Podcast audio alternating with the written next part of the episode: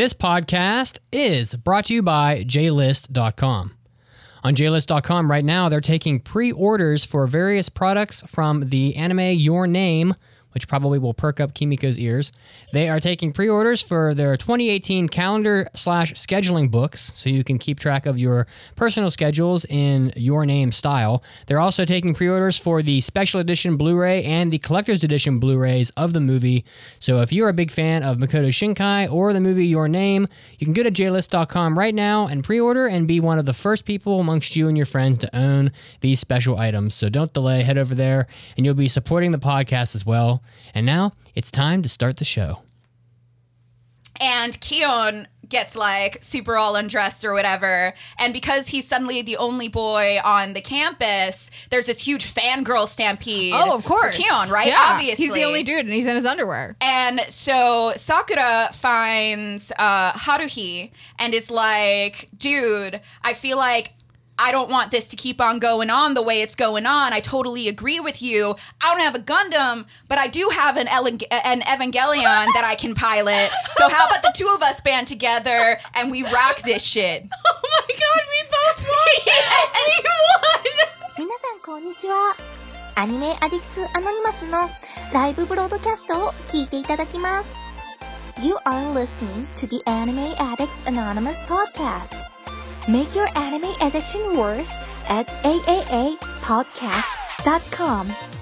And now, here are your anime addicts.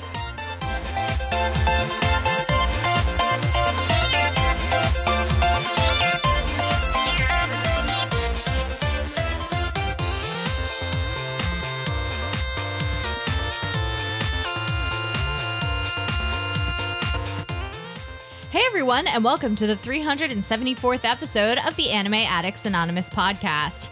I'm your host Chiaki, and I am joined by the ever lovely Kimiko Stop it. and the producer with the mo the producist with the mostest. That's there right. we go, Mitsugi. He's bald. He's sitting here. His head shiny. He's Mitsugi. He's Mitsugi. And All we are dedicated to one thing that is not making you bald. What is it, guys? Making, your, anime, addiction, worse. Pound the rock. Ooh, Boom. there it is. All right. You can find us at aaapodcast.com forward slash join to create an account to get access to hentai episodes, Oh, hobby addicts, after parties, and a bunch of other bonus content. So be sure to You check know you want out. those bonuses. Get them bonuses. Every, everybody, whether you're at work or whether you're whether you're playing a video game, whatever it is, everybody loves a bonus. All right. So true. You can also find us on facebook.com forward slash groups forward slash AAA podcast. Our official group has so much good conversation that happens in it. I love it. There's Oh only my a God, so thousand, much. only a thousand anime addicts in there talking. No big. Uh, you know, and growing fast. Growing. So you want to ride that wave. Ride the snake. Ride the snake. Oh boy. All right. All right. Today, on today's episode, we are going to create your own anime ending with Super Fight. It's our a new twist that Chiaki has invented Yes, for. I'm, yes. I'm looking forward to hearing what this is. It's a, it is It's a gonna be- monster. It's gonna be fun. It is a monster of Chiaki's creation it is a monster. You are rude. of her dark mind. Rude. Rude. So rude. Oh. Oh. And we are going to finally review the anime that you have been waiting for us to review for forever. I don't think anybody's waiting anymore. They gave up. They did. Yuri on Ice. Hooray! Hooray! Yay! Now, every time that I hear that drop, I just Yeah. think of all of those little Japanese school kids, the like Oh, little the elementary ones? schoolers Oh, that we saw so- walking in a All right. line. So you thought that was cute. Imagine having imagine having that be every minute of every workday. And that's I would what have and that died was- of cuteness. And that was me for oh except Or that I would have just hated children more by the end of it. I don't know. Kimiko sensei play with us. Asobo. Oh my god. Asobo. it's so cute. It's too oh, cute. Oh gosh. Yep. Anyway. Yep. You could still go do that. So yeah, Nah. it's gonna be it's gonna be a good time. We're gonna have a good time, and uh, Yep. yeah.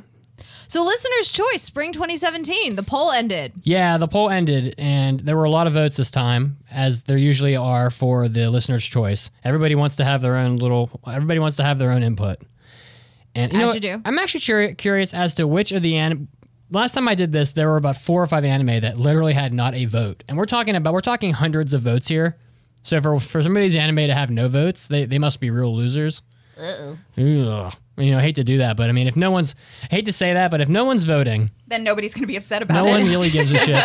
So, th- and there aren't very many of these. So the anime that the animes on the list that no one seems to care about e- at all are Frame Arm Girls, zero votes, Idol Time PriPara, zero votes, Starmyu 2, and Wad- Wado Salesman New.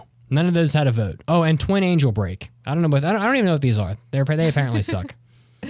All right, so I have I have the top four listed here. Would you like to go down the list? Yeah. So at number f- in fourth place was Berserk Two, which had nine point one percent. I don't know how. God, it's terrible. In third place was Tsuki ga Kirei for 10.9%, mm-hmm. basically, Yes. you know, 11%. Second place was Sei Kai Suru Kaido, or Kado, excuse me, 13.9%. percent mm-hmm. And coming in at first place, to probably no one's surprise, Eromanga Sensei at 20%. Woohoo! My god.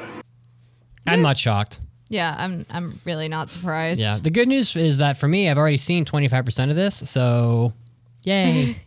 Yay for me, Tiki. and yeah, it'll probably, well, we're all going to probably hate this, but yeah, we're going to, we'll give it our best. We will watch it anyway.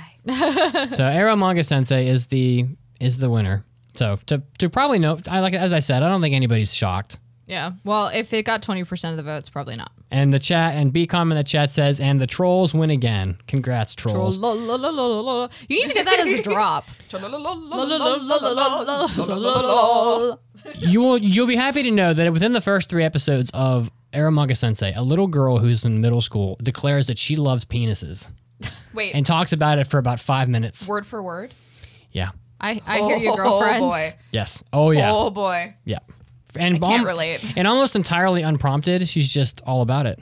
They're talking about lunch or something. Yeah. He's, she's like she comes. What do we have for homework today? I love penises. she comes to the guy's house and she's like, "Hi there, hi there. My name's Kaoru, Kaoru-chan. Nice to meet you. I love penises."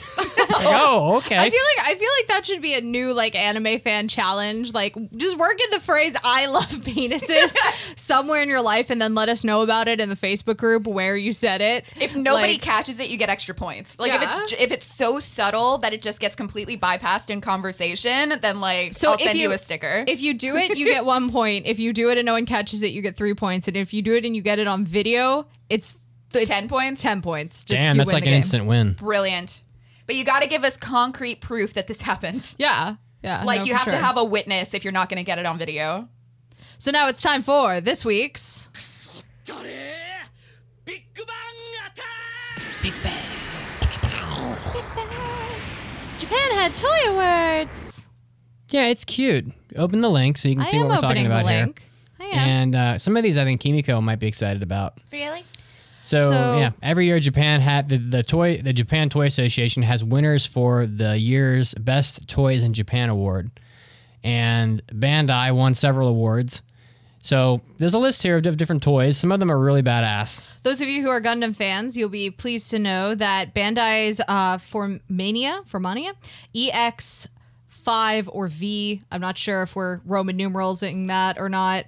Gundam received the grand prize in the high target toy category. Yeah, wow, that's expensive. It's a display model that emphasizes design and detail. It's about seven inches tall and retails for just shy of 200 US dollars. Dear Lord. But it looks very pretty. Oh no, it's it's very cool looking.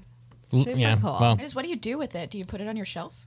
You put it in a podcast studio. yeah, exactly. I mean, God don't damn you- it! I don't keep you forgetting know? to bring my Haikyuu figurines. Oh, Kimiko, we could put it in a place of honor on the table oh, too. Oh, we would we would have to. Well, I mean, we could, Mandatory. Nishinoya and Hinata. I, I feel like I feel like each of us should have. You know what we should do? We should make our own pedestals to put our figures on, of like Chiaki's, Mitsugi's, Kimiko's, and Kazuo's favorite figure. that Oh my god, yes. and it can either be ours or our current favorite figure, like of our figure collection. Done. Uh, anyway. Anyways, So what's the next one? So there's a Kamen Rider transformation belt that you can that you can wear. I guess it's a it's a Heisei era Kamen Rider transformational belt that has a total of 18 what the belt ha- the the belt has a total of 18 works in it. So there's and there are more than 10 million toys that have shipped of this item. So you know, you, you know what it reminds me of whenever I hear belt and toys. Did you watch Rainbow Brite? Um, that's not where my mind That's went. not what I was. that's- save it, save it. Kimiko is. By the way, by the way, I got. I, I just want to say something real quick. After that last hentai episode that we did, which honestly, what happened? this is the, it was the most horrific hentai episode I we've thought it ever was had. fascinating. Everyone else was horrified. What was it Alright, about? Vaginas? Because it- men are oh, usually no, horrified do by not, that. Vagina Do not, this is a teaser. Okay. Okay. So, but Kimiko is the real MVP. Kazuo and I were horrified. So, if you're not listening to these hentai episodes, I mean, No, wow. I wanna know You what need to- yeah, see, you want to know? Go listen to the hentai episode. All right, I, can can I give just a little bit of a, of a teaser? Uh, I can. Okay, you don't trust me. All right, well, go ahead. You were the MVP. Okay. Um, Just don't give too much. at work, I met a couple. oh wait, wait. Yes. Stop there. Say no more. Okay. Say no more. I remember you telling me this. Oh my god. yeah. Oh Yeah, my and I didn't even give you all the details. I gave all of the details. Oh Oh, by the way, Mitsugi, Mitsugi, they came back yesterday. Oh Jesus! I'm still having nightmares. I have their number now. no, you. That's not. Throw- throw- Did they invite you? Not yet, but I'll am tell sure you right they now. will. Throw that shit away. No, they're great people. Nope. No. They're hilarious. I'm learning so much. Well, I'll just say so right now. educational. I want to. I want to move on to the next toy, but I'll just say right now that the man in that story he wants to die. Moving on, there is a Bandai. subs- Bandai just destroyed this, this these awards. Bandai has released a board game called Chikyu Marugoto Sugoroku Sugoroku board globe board game, which is a it's an actual globe of the world that features spaces for and, and names for about hundred different countries, which I, I imagine is a game that teaches children ge- geography. So that seems pretty cool. yeah, that's nifty. And then there's a Bandai yet again has received an excellence award for the Uchu Sentai Kyuranger Q Tama Gatai Q Ren O in the boys toy category, which it looks like a giant I don't know, what would you call that? Of like a giant Voltron almost. And then the final toy was the yet again Bandai's VR Dragon Ball Z headset, which allows people to feel like they're shooting kamehamehas and things like that. So, pretty neat stuff. yeah. Nifty. All right. All right. And but that's not all, guys. Prepare for trouble! Make it double. Shut up! You haven't had one useful thing to say since you got here. There is something about Vegeta saying "shut up" to Team Rocket that every time I hear that drop, I am satisfied. Oh my god, it, what I wouldn't give. What I wouldn't give. So, there was an announcement about the top selling manga in Japan for 2017 for the first half of the year. Year's I'm- about half over. I am so happy with everything I'm reading right now. I, I thought you would be. Well, why don't you just keep reading then? Good. Oh, okay. Well, um, so basically the list covers sales surveyed from November 21st of 2016 to May 21st of 2017. Uh, do we want to go all the way to the bottom and just read straight up, or I think isn't the, li- the list is too- 30. it's too long to read them all. so then I'll do the top 10. Okay. So the top 10, uh, starting with 10, Food Wars Shogoki no, uh, Shokugeki no Soma. In number nine slot, Detective Conan, which I'm a little surprised by. I didn't realize it was still sticking up that far. Um, the eighth slot is uh, The Seven Deadly Sins. In uh, slot seven is One Punch Man, which I know Kazuo will be really happy about. Uh, and also, uh, number six, he'll probably be happy about as well, is My Hero Academia. In number five is Tokyo Ghoul Re, which I'm guessing is the second run or the second season of the manga or something. Uh, number four is Haikyuu. Oh my gosh. Hooray! Well, of course. And um in there's a there's a slot for the estimated sales in period and they got three million eighty six thousand ninety seven in sales. It's a lot. That is a lot. Uh, in third place is Kingdom. I don't I'm not familiar with this one. Kingdom? I, I've seen some of the anime. It's pretty good. Yeah. It's it's it's very action packed. And uh, expectedly, number two with almost four million in estimated uh, sales per period, and uh, number one with fi- almost six million. Attack on Titan in second place, and One Piece in first. So let's see here. We have shonen, shonen, shonen, shonen, shonen, shonen, shonen, shonen, shonen, and wait, um, shonen. Sh- Yeah, well, you know, there we go. All of them. Da-na-na-na-na, manga won't die. Is, have I, Da-na-na-na-na, shonen-ai. Oh, ah. Pa-dum-tsh. all, so yeah, One Piece is always number one, but it seems like it's been declining. Speaking of Shonen I, I'm really disappointed at the lack of Levi and Attack on Titan season two so far. I'm not going to go into it right now. I'm just letting that be known. It's- Well, apparently- he's like everyone's favorite too in the fandom. Like, no, apparently everybody's favorite is Potato Girl. I hate her. Screw so Potato much. Girl. I, Sasha is that her name? Yeah, Sasha. I Sasha. hate her Sasha so much. and everyone and people love like the crazy scientist woman. All right, Okay, I do I love like the crazy her. side, and and it's not crazy scientist woman. Apparently, they are non-binary in canon. oh. Yep. Oh. In in the in like the original Japanese pre-translation, uh, they go by they. Okay, here's a question. If a character is non-binary, or or let's let's I'll just pick a gender to to Okay. for for sake of an example. If there's a character in a manga who self-identifies as male, Uh-huh. but for the anime, it is clearly the same character. They don't like do a new character design or anything like that. Like same character design, same name, but they choose to make the character female. What do you like? I don't what's like that. appropriate? I honestly, I feel like, and and so here's the perfect example of that. Um, Akito in Fruits Basket. In the manga, Akito is actually self-identified as a woman, but pretends to identify as a male because she had to take the position of the head of the family, the male of the family, and so even goes by male pronouns and such, but identifies personally as a female. Be- because they knew that they weren't going to go that far in the anime, they chose to make Akito a male, Just outright. just outright a male. And like, if you get permission from the creators, I guess maybe I can give that a pass. But like, perfect example, uh, Crona in Soul Eater or Crazy Scientist character in Attack on Titan. They are specifically non-binary, and I know that that's hard to get. Like, we don't have outside of they or like G. I think it's like XE. We don't really have a way to talk to or about a person in a way that sounds uh common societally. Yeah. so normally uh translators for anime will just all right that character's a boy now. All right that character's a girl now. Let's just Yeah. give it definitive. And so when the characters are talking about them It's they don't have to say they blah blah blah they and make it sound weird.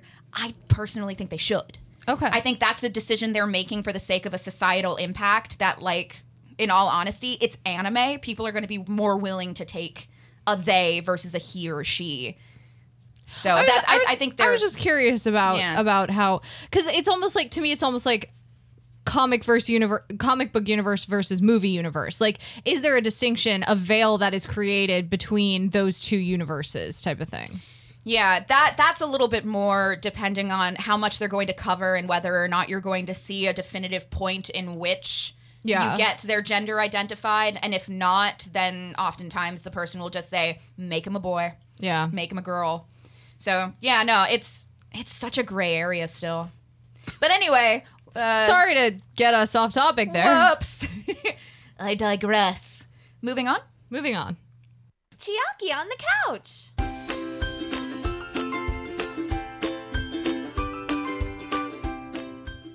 So i'm not on the couch i'm not actually going to be on the couch anymore but you know what the couch is in our hearts The couch is still there, but The the, cat, but the cat's on the couch. Couch, the cat is on the couch and you know That's what? good enough. The, the couch is a place that we go to when we want to relax, when we want to smile, when we want to think about the world's problems, but we don't want to actually stand up and do that. the couch is in our hearts. It's a state of mind. So The couch is a state of mind. this couch is a state of mind. So welcome to my couch. And Thank you- thank you for if- having us. You know, if you don't say you're not on the couch, no one listening will know. I'm trying to be honest to our listeners, Okay. Mitsugi. Okay. I am I am respectful of them. Um, so my Chiaki on the couch today is an article that I saw a, a couple days back, and it made me smile. Um, this was originally posted like three days ago. Um, I saw it on Mashable, and it does have photos. And the title of the article is Two Lucky Women Had the Disney Themed Wedding of Your Dreams. And it's a photo, and, and, and the, the head photo is these two women, both in wedding dresses, holding hands, and one of them has a green and blue bow, clearly inspired by Anna's dress from Frozen, and the other one has like this really pretty kind of trailing blue sash, clearly inspired by Elsa's dress. And at first I clicked on it and I thought it was going to be like sisters or best friends or something like that. Yeah. Nope. Haru and Yo tied the knot after being in a relationship for 13 years, huge Disney fans, and they got married at Tokyo Sea, Di- at Tokyo Disney Sea. Um, and yes, the two girls that were engaged and they got married in a Disney themed wedding. They actually got engaged during Halloween at the resort. And apparently, for the Halloween celebrations, Dio was dressed as Flynn Rider and Haru was dressed as Rapunzel I'm for the gonna die. proposal. Um, Die. and yeah, so the, the their their wedding outfits were their, their wedding dresses were inspired by Frozen. Um, and you can see photos from their wedding online. You can see a couple of them, you know, like going through and getting married and doing the ceremony. And and something that I thought was that was really interesting was that um, you know, it's kind of a it, it's a glimpse on both like the bittersweet life of of gay couples in Japan because on one side, you know, these this couple gay marriage isn't same-sex marriage isn't technically legal in Japan. Yeah. Um since 2015, so relatively recently, and I remember talking about it on the show, couples have been able to get partnership certificates, but it doesn't actually draw any official legal distinction. Um and Haru actually it was really sweet her quote is that something that normally gets done with a piece of paper does not apply to us that's why having a ceremony is meaningful saying the vows in front of everyone and being treated as a married couple makes us one. And it, it- there's there's another article that I read. I'm trying. I, don't. I'm, I think it might have been in the Japan Times because the Japan Times did a did an article on them as well. Um, and you again can see more pictures of the couple. But um, one of the other car- articles was talking about other interesting things about how they hadn't come out yet at work as gay. And Oh, so shoot. when they were asking for time off, they they did end up coming out to their immediate superiors and asked for the time off, but they didn't want it to be publicly known because they weren't comfortable, so they took it as regular time off rather than the normal marriage time that companies Oh. are given.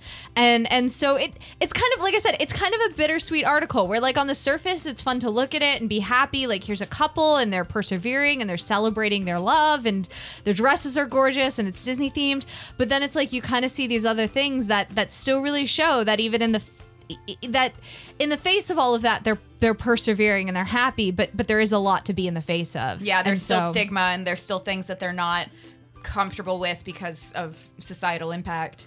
yeah so it's um Do you think that their coworkers all know now? They must, right? I mean, it's online. Well, they they've they've redacted their names, their last names. So I mean, it's uh, it it depends on how much they recognize from photos. That's fair. Um, but uh, they were still happy. they they were they were, um, and and and interesting too. Apparently, they were both in white dresses, and apparently there was an initial ruling that one had to wear men's clothes. I don't know if that was from the resort or not. I just saw that in the Japanese. An Times. initial ruling, though, but now they're both wearing dresses. Now they're both wearing dresses. Yes! So they got the wedding that they wanted, and congratulations to them. And you know, like I said, there's there's a lot of interesting things as you kind of just read about their story, and it kind of gives a, a personal one person story about being a gay couple in Japan. But it's something that you don't get to see very often through the eyes of a gay couple in Japan.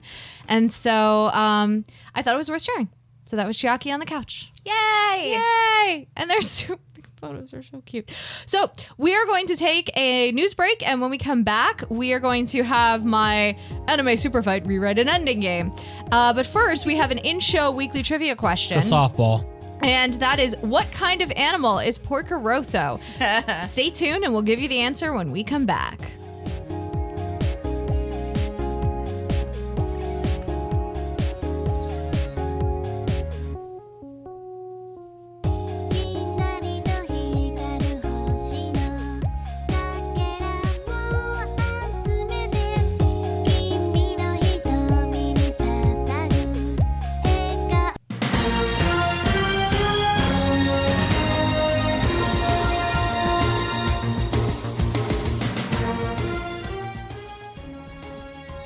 Everybody, this is Mitsugi, and it's time for your first anime news break. Getting us started off, most of us know about the manga and anime of the famous property Great Teacher Onizuka. However, not that many of us know about Tatsuya Egawa's first debut hit manga known as Be Free. It was recently said by a, by Egawa on a television show that Fujisawa, the creator of GTO, was once a disciple of his, and that he actually plagiarized the work of Be Free in the creation of GTO. Egawa said that's definitely a ripoff of my debut hit work Be Free, and when Egawa was meeting with Fujisawa, he apparently admitted to this, but Egawa added that it's fine because he was a disciple of his. But interesting to note that the very famous story of GTO is perhaps a plagiarized work of another property that is far fewer known by people. Next up, a lot of us are watching uh, Eromanga Sensei and the Gamers store in Namba, Osaka, which is a store that sells books and video games and DVDs and other such media, has rebranded itself as Takasago Books, which is one of the locations in the Ero Sensei Aromanga Sensei anime series, and it is this one of the favorite stores of the protagonist Masamune. So this was for a limited time only, but for those of you that visited the gamer's location, you were able to meet up with Tomoe, and she'll even suggest new releases for you from the store. Running in Japan, known as Shippu no Hayato, which is created by Hideki Owada, and it is a story that is heavily drenched in political political intrigue. It is a manga that has received considerable attention in Japan because the manga dram- dramatizes versions of real-world politicians, including a man known as Ikeda, who is a very prominent political figure in Japan. However, it was announced that this manga is going to end after its next issue, and there's speculation that there were that there was pressure from politicians to cease the creation of the manga because of its depiction of, of politicians in Japan. So that's interesting. A very rare look at, a, at, a, at the political landscape in a country affecting anime. And rounding us out, it looks like Hibike Euphonium is going to be getting two new films in 2018. The staff of Kyoto Animation announced this recently. One of the films will tell a new story of Nozomi Kasaki and Mizore Yoroizuka, and the other film is going to tell the story of Kumiko Omae. So, for those of you that are huge fans of Hibike Euphonium, it looks like this property is just going to keep going and going, and you're going to get two movies in the coming year. This was Mitsugi, and this was your anime news break. Now it's time to get back to the podcast.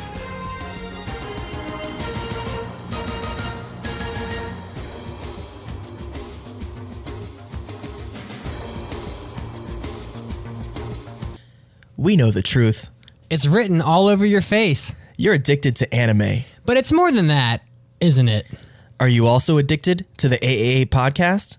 Get all the content early episodes, after parties, hobby addicts, hentai episodes, show notes, ringtones, and more by joining our $7 support tier.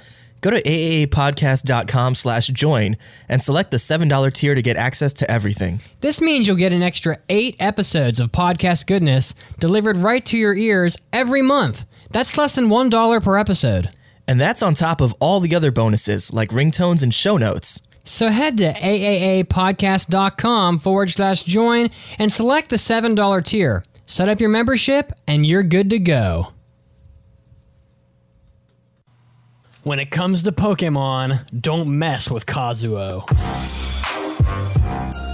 I was in sixth grade and I had Pokemon on my Game Boy. I had a Game Boy Pocket, I think, at the time. I was in gym class and we're in the locker room and I'm getting changed. This kid runs by, grabs my Game Boy, and bolts. and so I never got it back. Kid stole my Game Boy with my Pokemon in it. So in sixth grade, uh, one of my electives, I was a teacher's assistant. This kid had that teacher. So I basically went, allegedly, went into the computer and wrecked all of his grades Yes. and oh found his locker combination because the teacher keeps a record of all that. Broke into his, allegedly, broke into his locker, stole all of his Pokemon cards, which he had a ton of, and took all of his textbooks and threw them away. I think he assumed it was me. We did end up getting to into a fight later on. And you beat his ass? yeah, yeah, I got into a lot of fights in school. You beat that kid's ass, didn't you? Yeah, Because you were yeah, used definitely. to fighting. Back to the show.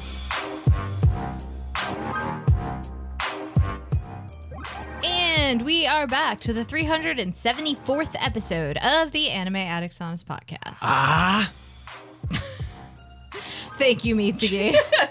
Before we left, uh, we had a news break, and the in-show trivia question on that before that was, "What kind of an animal is Porco Rosso?" My favorite kind.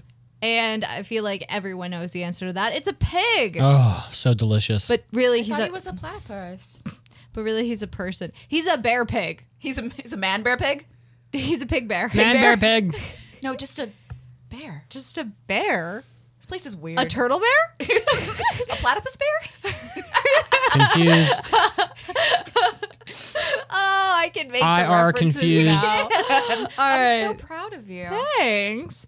Um. So yeah, he's he's a pig. Really, he's a person who's under a curse that makes him like a pig. Oh, So those curses. we would have taken person or pig. It's not the first or the last People time animals too. Miyazaki has chosen to have a person transform because of a witch's spell or whatever. Yes, very true. There's like five characters in his stories like that. So today's topic is one that I thought of, I'm scared. and I hope it's fun. I'm selling it real hard right now. So this topic, this topic is rewrite an anime ending with anime super fight. So for those of you who don't know, super fight is a card game I need an adult. Um, Super Fight is a card game where two players are pitted together with a character and a weapon and a setting or location or whatnot as chosen by the deck. And they have to argue their case, and another person decides who argues it better for which character would win. However, this is a twist on how to play that. So there is the Super Fight anime deck, which is an expansion that gives 100 extra cards to the regular Super Fight deck that are inspired by anime. And we are just going to use this anime deck for the purposes of this game. So what we're going to do is we will have a maximum of 10 rounds. Um maximum. I Why haven't is that counted funny? all the cards. It just sounds like a lot of rounds. Well, a maximum. Unless you're like me, who went to a shooting range over the weekend and fired an AK-47 very badly. Oh, really? Because when I fired Yeah. an AK 47, I got all Yeah. my headshots. Mine were my Well, I was shooting from like 200 feet, but Oh, I was don't know. at. I think I think I I capped at 75, but that's just as far as the shooting range went. the one guy did have a handgun with a laser sight on it. That was pretty sick. yeah. It's like a video game, hon- hon- honestly. Okay. I know, just a side note. I don't know.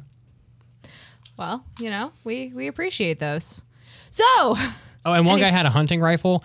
I just tell you, is this better for the after party? no. I just tell you right now, Jesus. for those of you that hunt, if you've got a hunting rifle with a scope on it, that is not sportsmanship.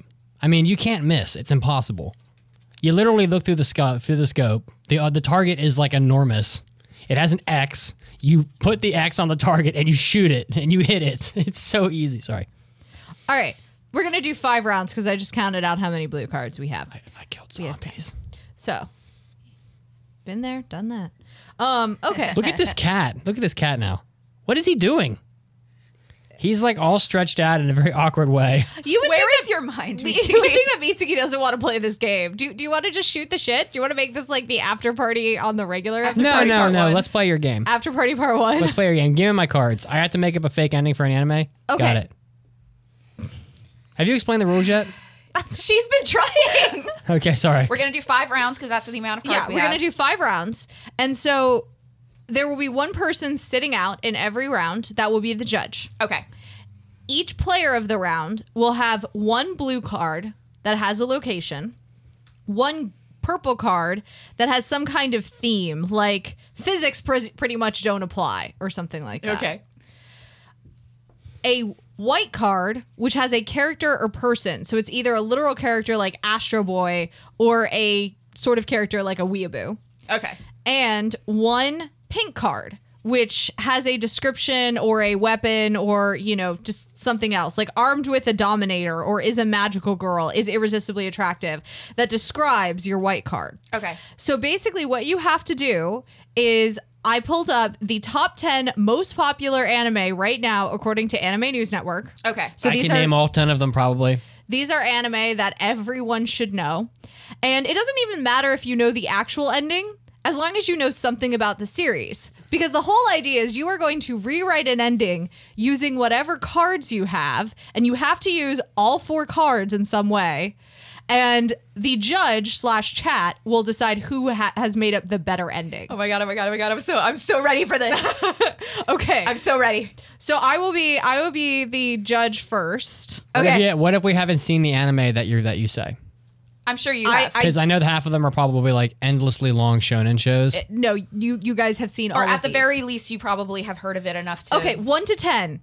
Full Metal Alchemist, Death Note, Cowboy Bebop, Spirited Away, The Melancholy of Haruhi Suzumiya, Princess Mononoke, Elfen Lied, Neon Genesis Evangelion, Code Geass, and Bleach. How are those the most popular shows? right now.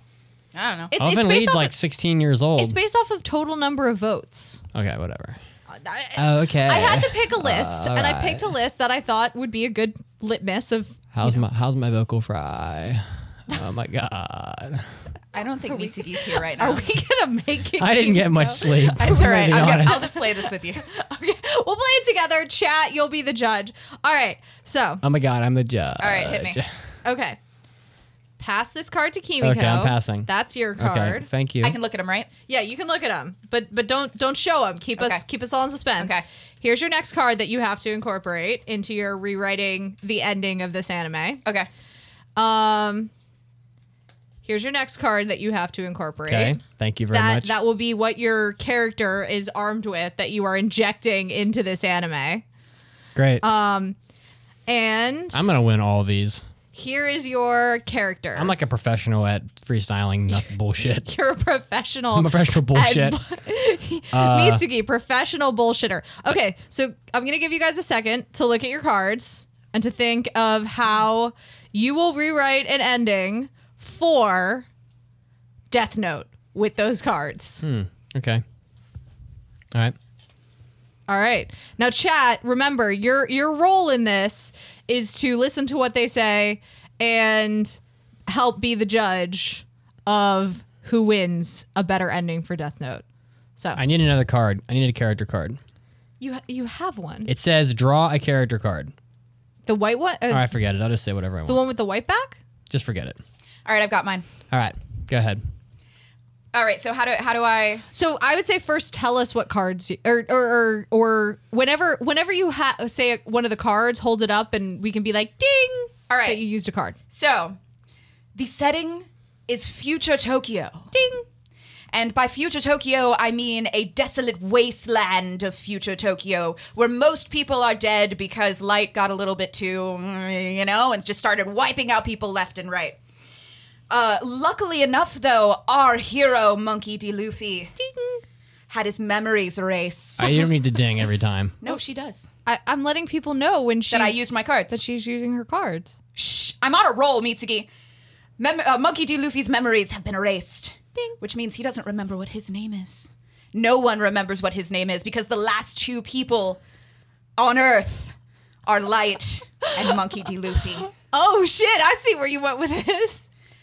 And with no way to write the name in the book, Monkey D. Luffy uses his super extra awesome strength, which means physics pretty much don't apply to this right now, guys.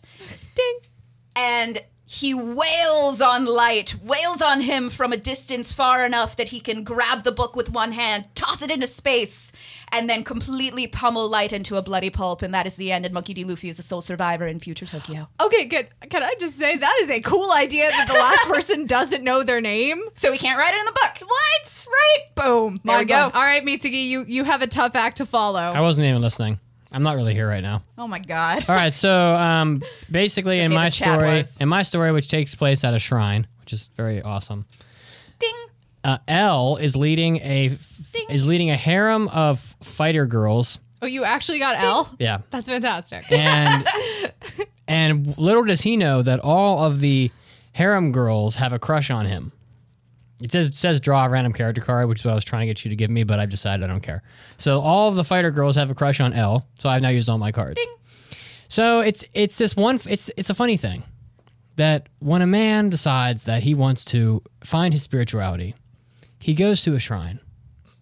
And so at the shrine, there is there, there is a very a, a faint elegance in the distance, and and it is a shrine maiden. elegance? A faint elegance in the distance. I'm not Woman. sure how that grammar Look, works. listen to me. listen to me. I want you to know that You need to be quiet. Okay, when people are talking, you have to shut up. Oh my god, Mitsugi.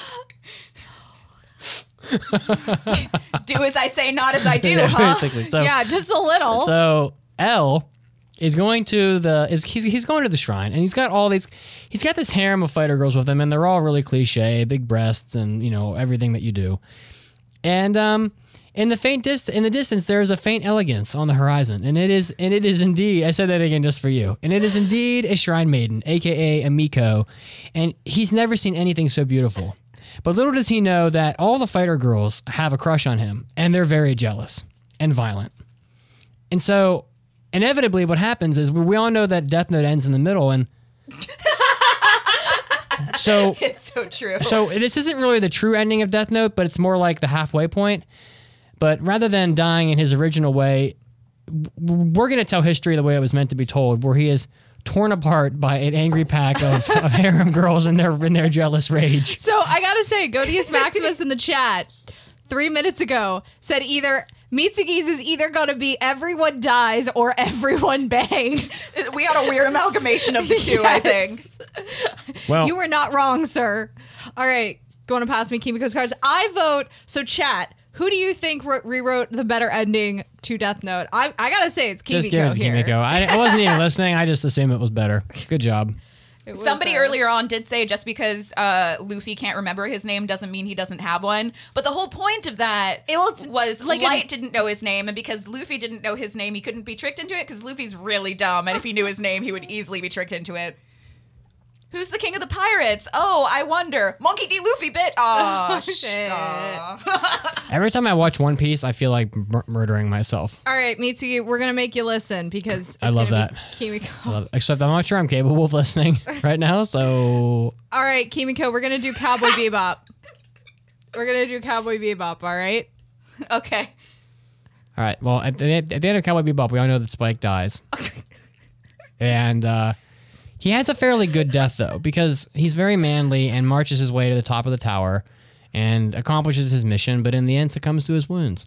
And he goes out in style. So, what else can you really ask for with the death? It says it's a lot like, well, actually, I don't want to. I don't want to throw in any spoilers from Game of Thrones because that would be unnecessary, considering it's about to start again. Although I did watch a TV show last night on Amazon called um, White Princess, Tangents. The episode. which is a lot like. Well, since you guys, Mitsugi tangent specifically. oh. this is oh. giving me more time to figure this out. what you don't know is that this is radio, and when you sit there and think about it for a minute and a half in dead silence, No, it I'm ready to, to, go. radio. I'm ready to go. I'm trying to keep the show alive. no, I'm ready to go. All right, I'm I'm waiting trying to- on you to stop with All your right, go for it. and be Go. the judge. I got All a pretty good one. Go, Go for then. All right. So, in my alternative ending to Cowboy Bebop, so Spike has fallen and is wounded. Oh no. and they bring in Bang. a Pikachu to restart his wounds, to restart his heart. oh heart. no! They bring in a Pikachu defibrillator. They bring in a Pikachu defibrillator. Somebody's like, get us a Pikachu here, stat. And so he's defibrillated back to life and he starts running. Like he he starts he starts running from, you know, the leftover syndicate and everything like that. And as he's getting away, he gets into an overcrowded subway car. Ding. But in this overcrowded subway car, what he didn't realize is that it is occupied by tentacle monsters. So he finds himself surrounded by tentacle monsters. Oh my god. Ding. so here he is with this Pikachu. Because you know he appreciated the Pikachu saving his life. So he kept him, obviously. So he kept him, Avi. Like he wasn't gonna leave him there for the Syndicate to tear him apart. For Like, sure. So him and I don't know, maybe the rest of the Bebop is there too, like following him because they probably brought the Pikachu. Right. Eh, Ed, Ed- no, it's just Ed. Let's face it. Ed is the one who brought the Pikachu. totally. A- accidentally came across like a Pikachu and took Pikachu instead of I'm. yeah, reading. Thought was like Ed thought this would be good for Spike. Shock that. um, and so right as Ed, the Pikachu, and Spike are all about to die, you know who comes ready to take the Pikachu? Who? Team Rocket. Of course. Of course they do. You do not have that card. at all. And so Team Rocket appears And now you might say, what are they going to do? Because now they're on this overcrowded subway car that's full of tentacle monsters, and they too are surrounded by tentacle monsters. But Team Rocket's soul is bound to a suit of armor. So they're impervious to the tentacle monsters. So they take the Pikachu, they finally get Pikachu, and they leave Spike and, and to die or be raped. I'm not really sure which, which happens after that. Is but it really wait rape if you're willing? All right, that So was that's my alternate end to Cowboy Bebop. that is that is quite the Oh, end. it's a better ending than the real anime's ending, Oh shit. That's beautiful. I, I loved every moment of it. which basically is Cowboy Bebop doesn't really have much of an ending. No, not really. Yeah. It also Okay. doesn't have a plot line. So Oh God, what have I done? It doesn't. so instead of so so in my in my story, instead of the end between it's it's Vincent Yes. Vincent. So instead of the final fight between Vincent and uh and Spike. Spike, thank you. Names. I got your back. Thank you. I- instead of the final fight between Spike and Vincent taking place uh, at the whatever mansion or what house or whatever it takes place in, um, it takes place uh, in what's Attack on Titan's world? Um, world of dead people. Beyond It's a- Rose Maria. It's a fake world. or whatever. The fake world beyond Rose Maria. They find themselves there somehow. Um, and they find themselves not only beyond Rose Maria, but they find themselves at a maid cafe because Vincent thought it would be a phenomenal place, a phenomenal last stand to surround himself and Spike with all sorts of beautiful maids. But, but what they don't know is that Mikasa has uh, actually entered a magical contract to become a magical girl of this maid cafe. So she is a magical maid serving undercover. I really hope that someone draws a fan art of Mikasa as the worst magical girl maid that ever existed. She's way, undercover because she hears about Spike and she wants him to help them. You know, she wants him to become a. Uh, I'm real sorry to interrupt. I'm, gonna- I'm gonna let you finish. But, I'm gonna let you finish. But Astrophysics in the chat points out that it's vicious, not Vincent. Vicious. Oh, you you're said right. Yes to Vincent, you bitch. Vicious, whatever. Ah. like, oh my God. So anyway, um, so she is hiding as a magical gourmet in the maid cafe as Vicious and Spike are having their long-winded, lengthy monologue before actually fighting each other, and then she swoops in and decapitates Vicious and gets Spike to join uh, the super fighting brigade or whatever that they are. And uh, instead of dying, Spike helps save all of these people from Titans. The end. The end. Spike threatens all of the Titans individually with a with the longest session of figging ever known to mankind. And all the Titans run like the wind. Oh, okay, God. chat. Who won? Who won? And Mitsugi, I'm, who do I'm you pretty think sure won? I know who won. I'm pretty sure Chiaki won, but mostly because Kimiko had shit cards. I tried real hard, guys. First of all, Vincent or whatever the vicious would never, ever want to go to a maid cafe. That would never happen. And so I apologize. Because almost none of the characters in Cowboy Bebop are compatible with a maid cafe. Spike would ne- would never tolerate that. I could see. I And could neither see would Vicious Faye- or, or or Jet. No, Faye would not want Uh, no, that. I, she wouldn't want it, but I could see them forcing her to do it for like a heist or to get money or something like that, and she yeah, would hate like it the I whole said, time. it was uh, it was uh, undercover. And by the way, uh, Nerd Yoga and Addicted Hero think I won. So well, that's two people. Oh well, I have Godius Oh, she's Max, got two Maximus people and as well. Eddie is so. So- Mitsugi, you're the actual yeah, and judge. he chose you. That's I fine. said I said Oh, that okay. Chiaki All won. right. It Little was do, close though. All little right. do you know that there's like 60 people in the chat, so you did get three, but that would only be half. That would only be five percent. All fine, right, that's fine. Kimiko, All right. I'll let because you're the judge. I'll let you pick. Do you want to do Spirited Away or Princess Mononoke? Mm, Spirited Away. Spirited Away. What? Oh, and that's water in my gaming laptop. that's fantastic. Quick, take off your shirt. It's not very much water. That was my first. I have lost control of the podcast. I'm sorry, I'm trying to save it, and I also don't know if this button is going to Just do stop. anything. You're not helping. You, that tiny bit of water can't do anything anyway. And Okay. just throws the blanket at the cat. All right, so All who right. goes first? Um, Um, I'll let's go, see. I'll go first. Oh God, no! I have. Oh God, I have a really good. All right, you go first then, because I don't All know. right, go for it. Okay. So, you know how the entire bathhouse is run by What anime are we doing? Spirited Away. Oh, Oh, my yeah. Oh, god. yeah. um you know how it's it's run by um what's her face? Uh Yubaba. Yubaba. So, by the way, my setting card is a bathhouse. is a bathhouse. So, right. it takes place in, in, the bathhouse. bathhouse. That's perfect. So Yubaba is actually running the bathhouse. You know, she rules it with an iron fist. She takes in people. she sure, doesn't let them sure. leave. You know what? Who else does that? The Yakuza. Oh, snap. So Yubaba is actually a Yakuza boss. And she has been taking spirit clients from another compete- competitor's bathhouse, like Oh, across the water. And so that other fighting Yakuza comes over, and their entire brigade of fighters have impeccable senses of honor. Like, I- of course they're- do. Of They are course they do, loyal yeah. to they're loyal to you know their their yakuza clan and they are all armed with a chainsaw death scythe and so they it's Quite the battle. they um they go in and it's just an epic battle ensues and to quote Godius Maximus from earlier everyone dies And that is the end of Spirited Away. That is the Can I just say, I'm pretty Away. sure that the people who made this game don't actually know anything about anime. They just picked like the, the 20 most common anime in the world. Anime tropes. And then just listed a bunch of tropes. It's like Chainsaw Death Scythe. That's fine. Is I don't it? know it's amusing She just killed a whole bunch of mafia yakuza dudes yeah, but or every, whatever with it. yeah, it. but every card in this game is from the like 20 most mainstream shows ever made, and that's Well, it. Yeah, demographic friendly. Yeah, whatever. All right. So All right. Spirited Away. So the members of the Future Gadget Laboratory, which I'm guessing is Psycho-Pass. Yes, Okay. I think so. It doesn't matter. That are all wielding huge silver revolvers, which some would argue are actually their penises.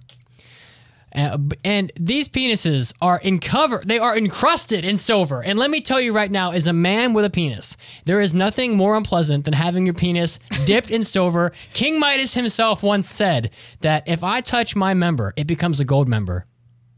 Shakalanga ding dong. And so all of the members of the Future Gadget Laboratory are going to the Spirited Away bathhouse to clean their silver members.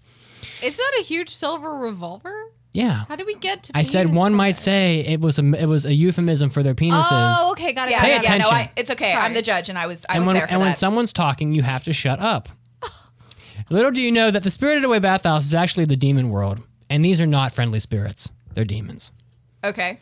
And when the members of the of, um, and when the silver wanged members of these future laboratories show up, the the the spi- the demons are not happy because the bathhouse is already crowded enough, and these people are outsiders, and so they want to get into the bathhouse, but the demons are pissed, and all of their punches and kicks cause giant explosions.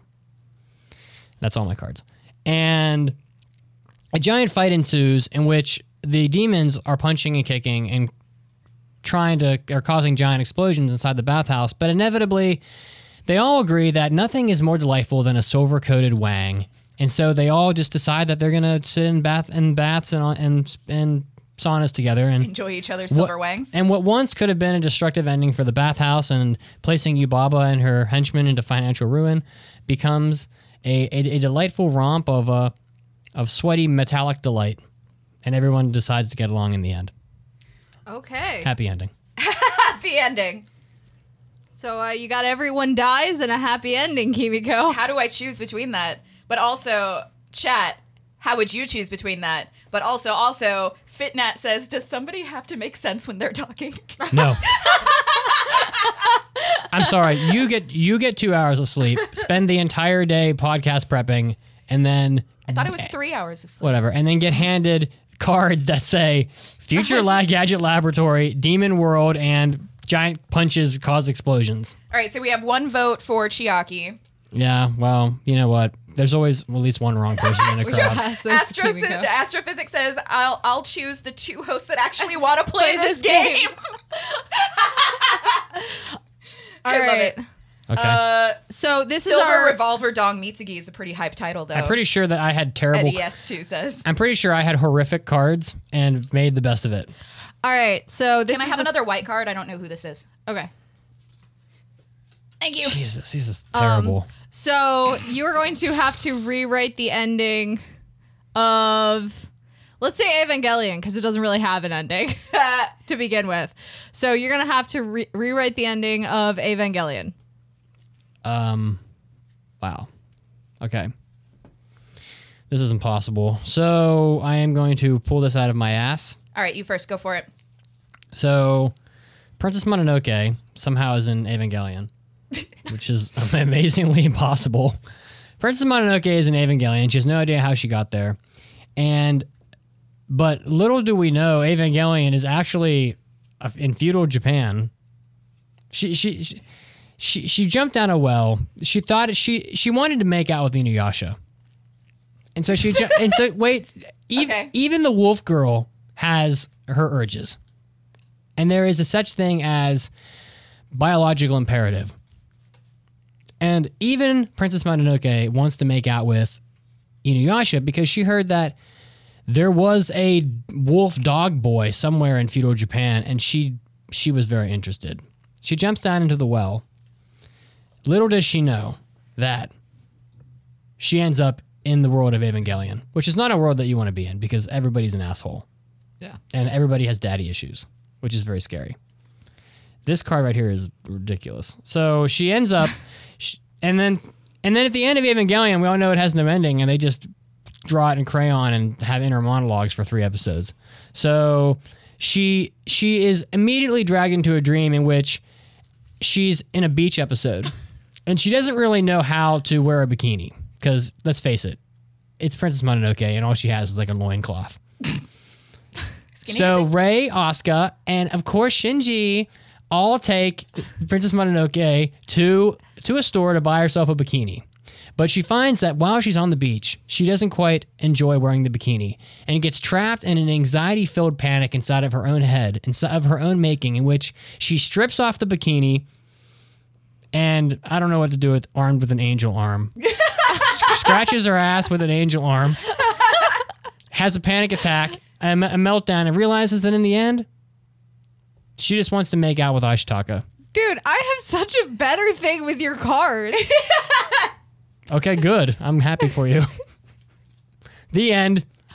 And that's the way Evangelion ends. That's the And- way the cookie crumbles. And little do you know that that random tangent of bullshit that I just put together actually makes more sense than the ending of Evangelion does.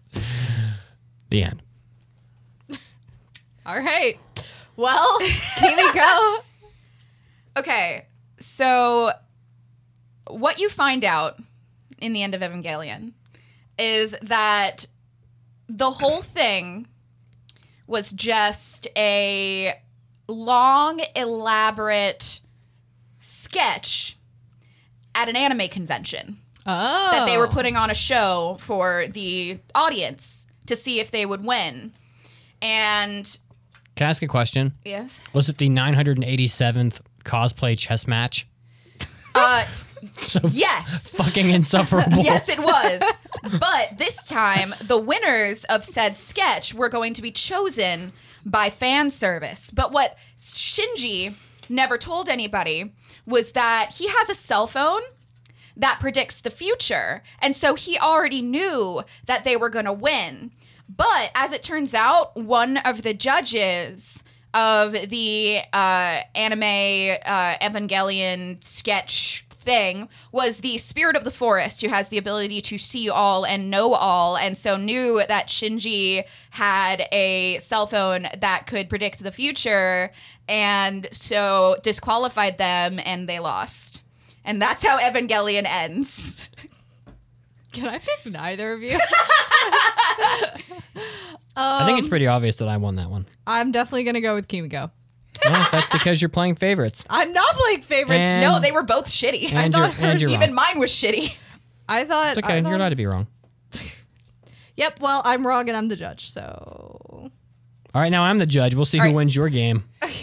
Because I'm, I remember. Is this our last round? yeah, this is our last round. Okay. Mitsugi, do you want us to do Full Metal Alchemist or the Melancholy of Haruhi Suzumiya?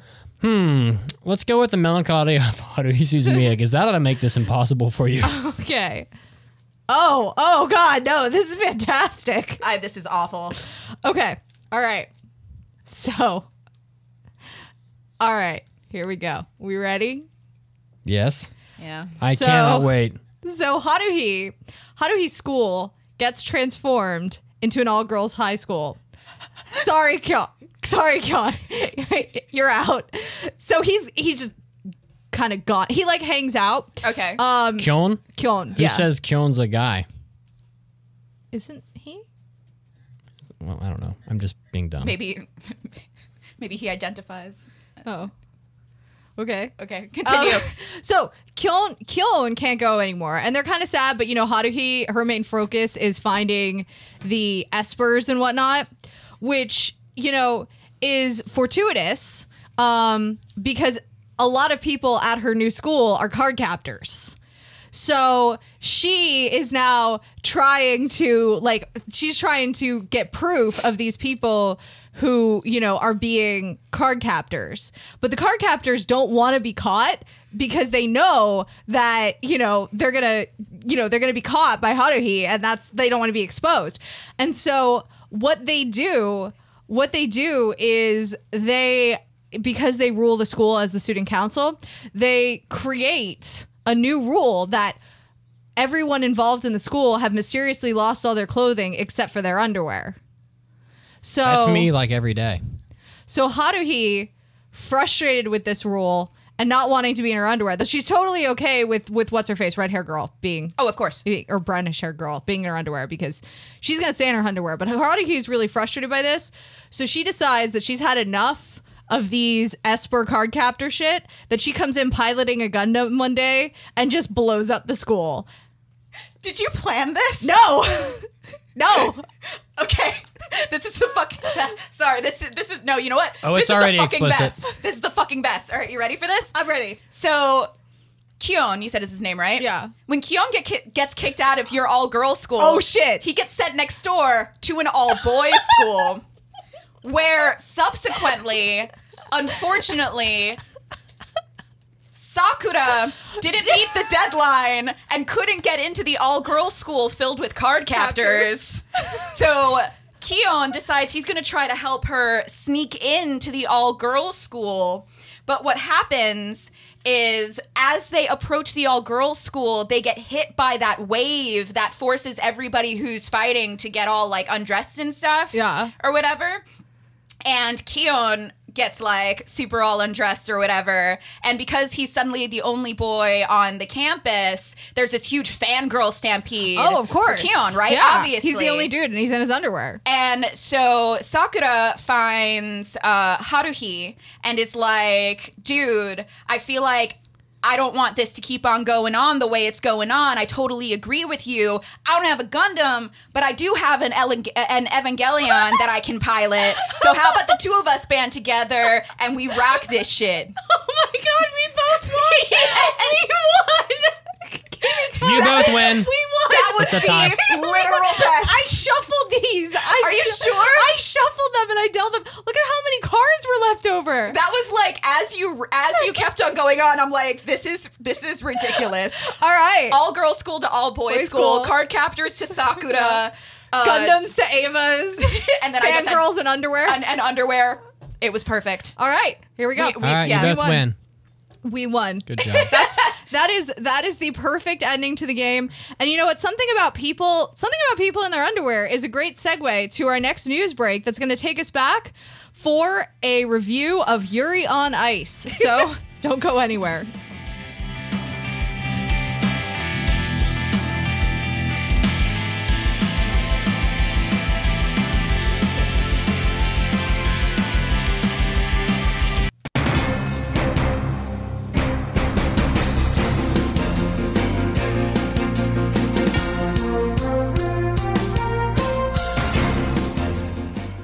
Everybody, this is Mitsugi, and it's time for your second anime news break. Getting us started off, most of us know about the live action orchestra performances of Final Fantasy and Zelda music, but not too many of us are aware that there is also a Metal Gear series of concerts coming to Japan, North America, and Europe Konami Entertainment announced on Friday that it's going to be hosting a series of Metal Gear in concerts orchestras that are going to feature music from the Metal Gear franchise.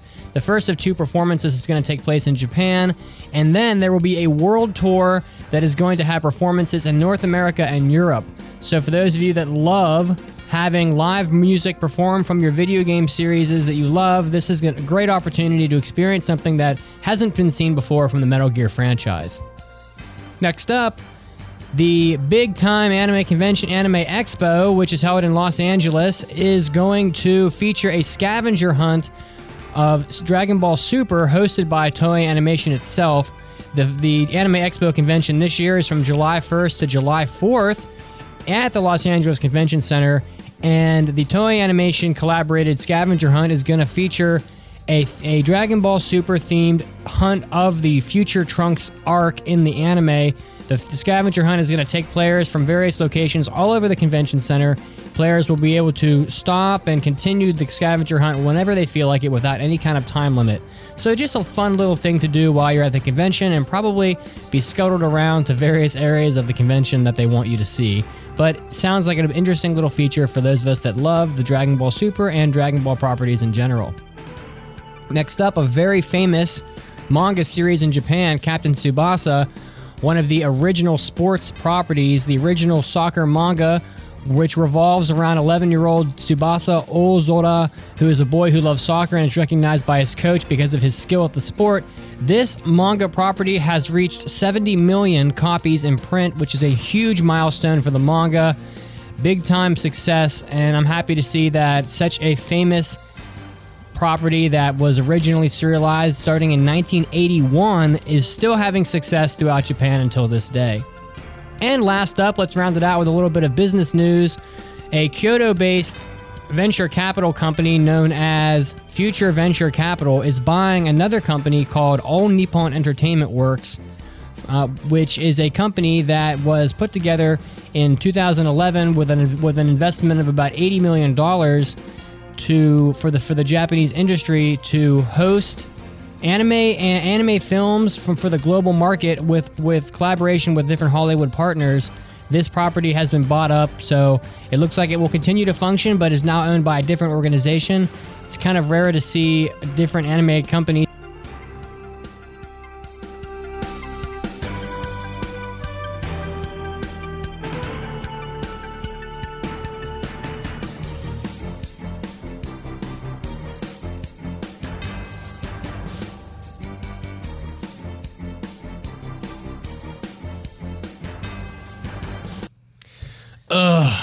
Can't think of anything. Well, you're in luck. You've got me, the master of not thinking. What do you need?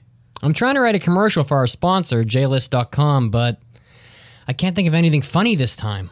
Uh, this time? When have we ever been funny? And don't we already have a bunch of J-List commercials written? I know, but we need everyone to know that they can go to JList.com and their non adult mirror site, JBox.com, for all their anime shopping needs. Well, we already say it at the start of every show. I think by now everyone knows to head to jlist.com for all their anime shopping needs. But people may have an easier time remembering JList.com if we talk about it in a funny way. You know what, Mitsugi? What? The commercial was inside you all along. What are you talking about? It's like Field of Dreams or something. Look, just hit stop on the recording and everyone will know to shop at jlist.com. Can we really do this? Is it funny? No, probably not, but it is meta, and that's like cool and stuff, right? I'll take your word for it. Hey, hey, where are you going? To clean up this fourth wall we just broke. jlist.com. If you click it, they will fun? No, that's not right.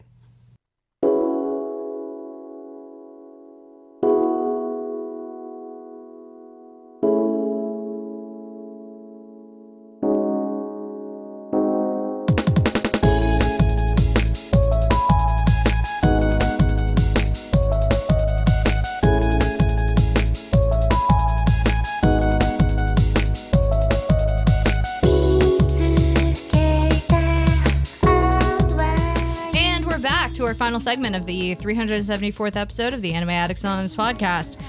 Keeping it real with a five star review from Colin P. Who wants to read this? I think it's Kimiko. Okay. So Colin P writes, oh, and by the way, his tag is the best anime podcast out there. Oh, So- thanks. Colin P says, I've been listening to the AAA podcast since 2013, and they have always provided such great content. Unlike many of the other good anime podcasts, the AAA feels more like a group of anime critics with a vast knowledge of the industry. Listening to the podcast to hear the hosts' interactions with each other is the main reason I love hearing them every week. Keep up the great work, everyone. Thanks. Oh, nice. And don't forget I- to leave us a your own review on iTunes, and if it's That's a right. five star one, we'll read it on the show. I know one thing. What? Hmm. I don't know about the best anime podcast or whatever he said, but we definitely have the most breasts. The, the, the, the most combined tonnage You know- of boobage. We have that. Okay, I was gonna say combined anybody. tonnage because, like, I was gonna say men technically have breasts too. And I mean, you've got some pretty substantial man breasts I can- I from can- all of your working out. I can do a mean pec pop. You, you can. I have seen I'm the kind of pet like pop. Terry. I'm kind. I'm a little like Terry Crews. I feel like you and Kazuo combined probably make like one set of slightly smaller female boobies. I'd say between Maybe you like two a- and like a me and B cup? Coswell, we probably have upwards of 25 pounds of boobage. Probably. I mean, mine are decently That's a- heavy. Mine are pretty heavy too. Yeah, not back Well- problem heavy, but like they're yeah. decently heavy. Yeah, you're both probably D cups, I am. I am. Yeah. and I'm a. That's solid. Very, very well done. of course. They just kind of like. Are you pulled serious? What? You think I'm some fruity pie? Well, What does that mean? I have no idea.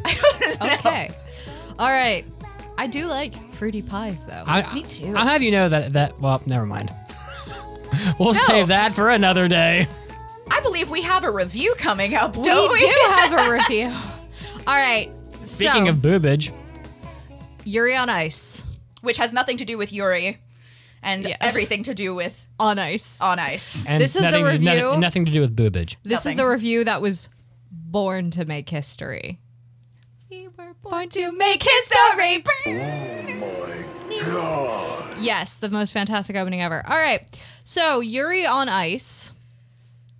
Um, where do we even begin with this Gosh. one? I feel like I feel like so many people so many people know what Yuri on Ice is that I almost kind of like I figure we'll follow the the usual kind of summary, but I, I don't think we need to go too far into what it's about because I feel like most people have heard it. Oh yeah, for sure. Just know that it's gays on ice and focuses on a, uh, a a lovely telling of a relationship and a lot of really interesting facts about ice skating and Um, excuse me. Did you know that Yuri on Ice characters had a cameo in Steven Universe? yes, just like Voltron characters. What? The artists of the Steven Universe like comic books and everything are huge nerds and will just put their favorite characters in the background of That's stuff. amazing. So Lance and Keith from the new Voltron is in one of their comics, and Yuri and Victor are in eh, like in another one of their comic uh, comic segments and stuff, and it just makes me so happy.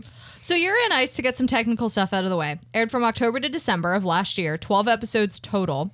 Um, it is an original to television series. It was not based off of a manga or any or game or anything previously. Um, the director is um, Sayo Yam- uh, Yamamoto. So it is a female director, which you don't see that often. Um, and she is known for directing the series uh, Michiko and Hatchin, um, as well as Lupin the Third, The Woman Called Fujiko Mine. So, um, after graduating College of Art and Design in Tokyo, she's worked at Studio Madhouse, where she had her directing debut at 25. Good for her. So um, this this director has you know kind of kind of been around in in in a good way. Um, the studio is Mappa M A P P A. Um, behind Yuri on Ice, and I'm trying I'm trying to look it up right now to see with regards to um, the music. The music was done by Taku Matsushiba, and this is his only music credit. well, it's it's a hell of a lot of music credit. yeah. Well, and that's the other thing. Like, I think that's incredibly impressive because Oh, for sure. the music in this, and and we talked about this. If you go back and listen to our anime Oscars episode, Mm-hmm. we talked about the music in this, and and why it's incredible is because not only is it good, like it's overall pretty good or above average to good. But it's so diverse. And it has to be because 90% of the music that you hear on the show are all of the ice skaters, of which there are at least 15 to 20 ice skaters. It's like all of the figure skaters' routines. And when you get into like the semifinals and stuff or the different regional competitions, um, it's not just one skater's routine, it's a skater's short program and free skate routine. So you get multiple songs per character later on as well. And each song has to be unique and has to either emulate a style for the characters from different countries or has to fall under a certain regiment or has to be instrumental or has to have a vocalist or it's it's completely amazing how many different guests they got to to uh, co-voice or to do Oh, yeah. Yeah it was it was incredible And the music for the series, to to Kimiko's point, it really kind of helped build this world because so Yuri on Ice is a show about figure skating. For those of you who have been living a- under a rock for the past you know ten months and didn't know that, um, but it's a show about figure skating, and the music really kind of helps create this alternate world to ours because there are things like the announcers will say, you know, he's skating his short program to the the King Skates movie theme Oh, yeah. song, Uh, like the the the it's Shall like the we king skate? and I. Shall we skate? Shall we skate? And so they had to kind of give this impression that this movie, and like they even say, um, it's a song that's skated by most uh, by most figure skaters, and it's uh, top of the list for a lot of different figure skaters who are just starting out. Yeah. To kind of imply that this is the movie that figure skaters will watch when they're young, that convinces them to go into figure skating when they're older, sort of stuff. So it, it paints this beautiful picture of the world and the music that these characters are uh, influenced by. One more thing to note, I, I just noticed another person on the list of staff was uh, Taro Umebayashi, and he was listed as being involved in the music as well. He was further down, and I just didn't want to. I don't know who did what on the music, and I don't want to leave anyone out. Um, but yeah, so you know, there's this this anime came out of came out of nowhere. I, Yeah. no, I mean I wouldn't say that. It, it definitely is in kind of the the free style of shows, Yeah. and and free being the anime, not freestyle, as in like Oh no, I know. but but in the sense of pretty boys doing a non super conventional sport. Uh, Swimming is pretty conventional, but but what Yuri on Ice did differently in regards to Free is that Free was very much Fujoshi bait in the sense Yes. that none of the characters have any sort of romantic interest in each other canonically. Um, all of them are drawn incredibly like muscular and water from the pool dripping down their pecs. Like it's very distinctly fan servicey. Yes. all of it is, and it's beautifully animated, and the characters are fantastic. But it is very clearly a Fujoshi bait type anime. Yuri on Ice, while can still qualify as Fujoshi bait, the characters are in a canonical relationship.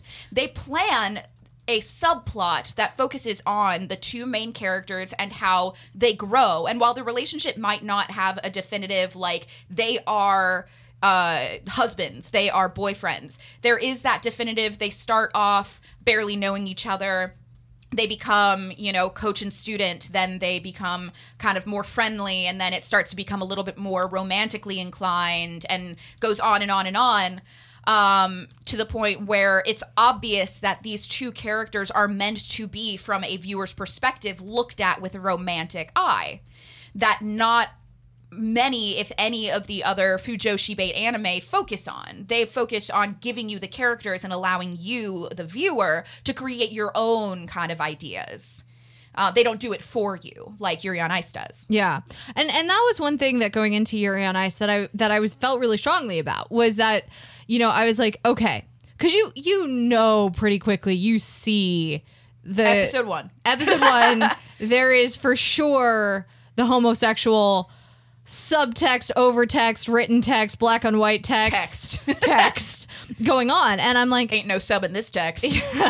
well maybe there is it depends. um but uh you know you see it going on and i'm and i'm sitting there and i'm watching it and i'm like okay here's the thing if they're gonna do this i'm so tired of it never being a thing yeah. like it being one of those and and they started off doing that a little bit I, w- I was a little worried. Characters would get introduced that I'm like, are they going to give him a a heterosexual um love interest or are they going to go back and forth and have like there and, and this happens in the first three episodes so it's not much of a spoiler but there's distinctly this this atmosphere about yuri who's the um the main character the one that victor becomes the coach for uh yuri has this sort of like standoffish kind of quality about him this atmosphere of whenever Victor gets too close, whenever he gets distinctly flirty. And Victor gets beyond flirty. It's almost a little like there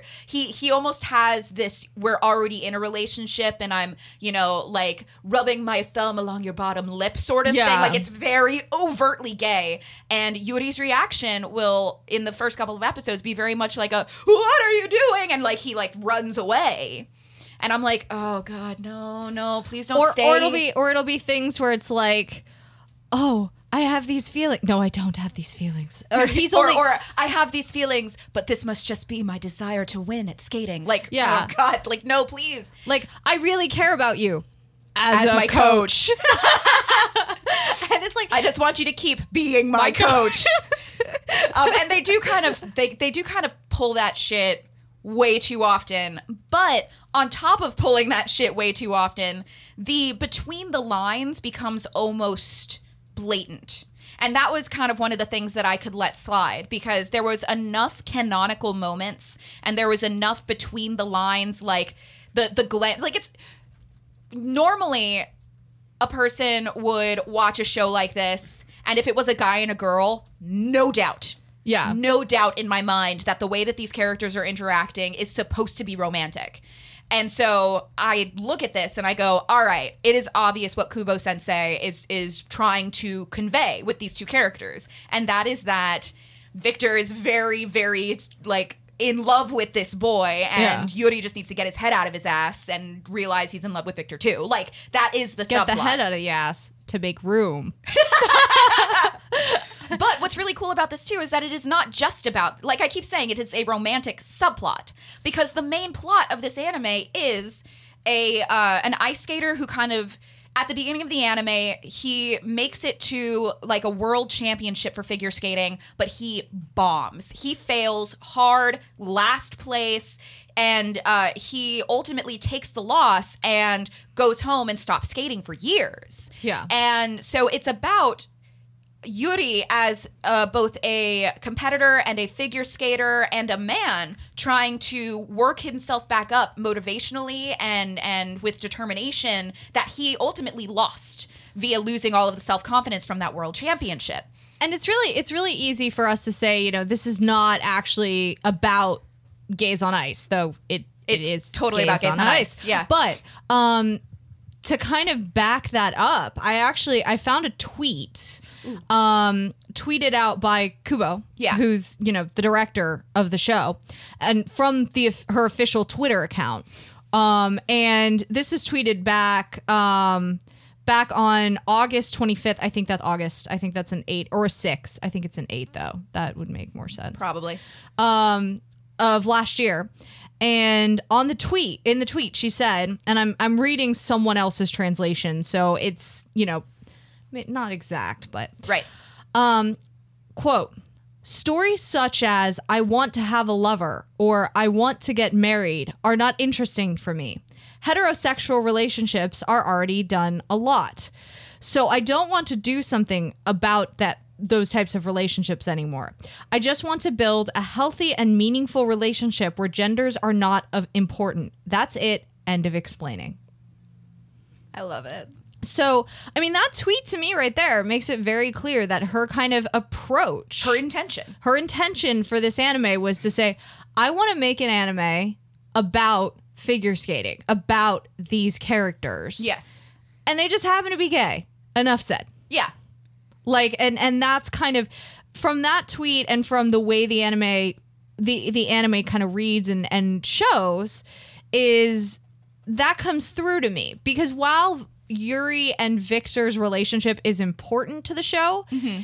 It's not the main focus. And that's kind of the interesting thing for me is that as the series continued, you know, Yuri is is kind of going to win it all at the big championship is kind of it, it's it's the normal formula you would Yeah. expect from a, It's a, sports anime sports formula. anime of you know our triumphant hero goes and bombs and recovers and starts back out on the journey and fights against all odds and goes to different small tournaments and then ends up at the big championship type of thing. Yeah. Um, that's what the story is about.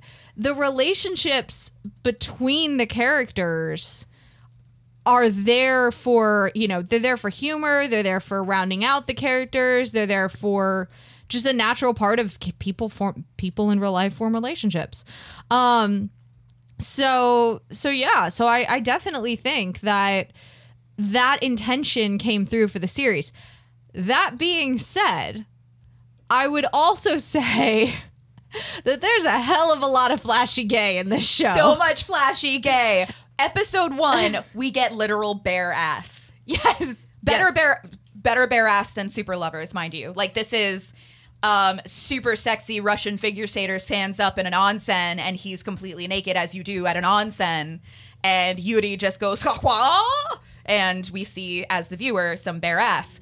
Um, and it is it is very there there are moments where, like I said before, Victor is distinctly like, "What do you say about that, Yuri?" All up in his space and all Yeah. up, you know, getting very very close. I'm sorry, um, it'd be more like, "What do you say to that, Yuri?" but whatever. Um, yeah, they they definitely they definitely throw on a little extra bit of flamboyant gay. I I could definitely I definitely look at this show and I and I very much see a show where you know the director was like I want to make a show that has homosexual characters mm-hmm. but that's you know not the focus.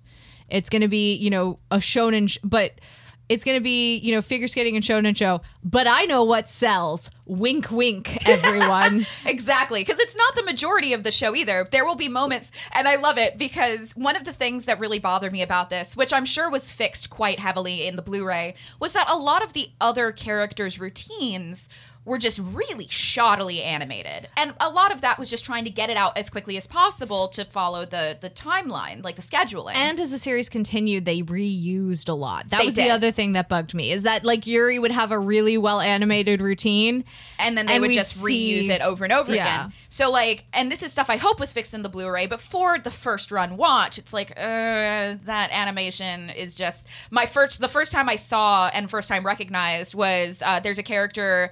I think his name is is uh, Miyami or um, uh, uh, basically he's Yuri's uh, number one fan while they're still in Japan, and he's basically like the Hinata character, actually voiced by the Seiyu who voices Hinata in Haikyuu, because of course I would know that. I was gonna say because of course you know that. and his animation for his routine was just shoddy at best. It was really, really not uh, not as crisp as what we had seen.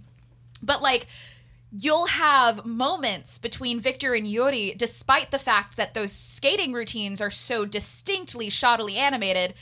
Um, you'll have these you'll have these scenes between Victor and Yuri that are just pristine.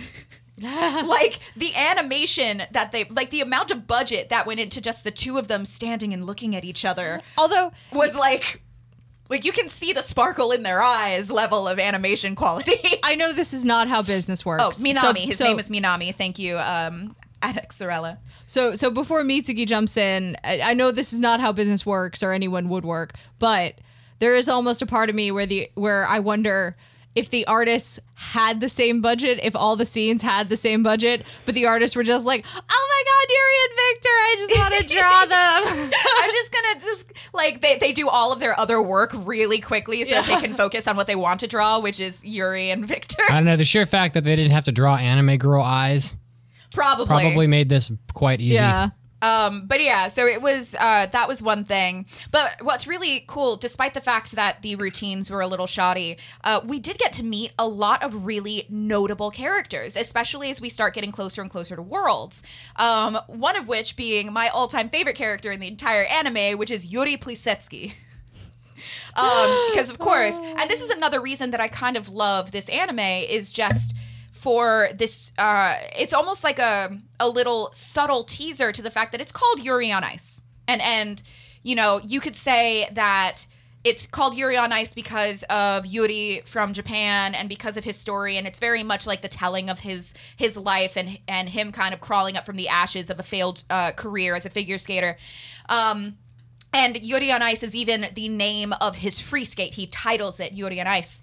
Uh, but we have another Yuri. We have Yuri Plisetsky from Russia. And he was, you know, originally involved with Victor. He had been promised things from Victor. He uses the motivation of having Yuri, uh, Yuri Katsuki back uh, in the competitive field and Victor being Yuri's coach as motivation to make himself stronger. So when you hear Yuri on Ice as a title, you can almost say this isn't just about Yuri Katsuki, this is also about Yuri Plisetsky, and it becomes such such a more complex story and the character arcs become so much more interesting and interconnected and i just I, I really really love how much effort they put into the story of not just victor and yuri but also all of the other characters.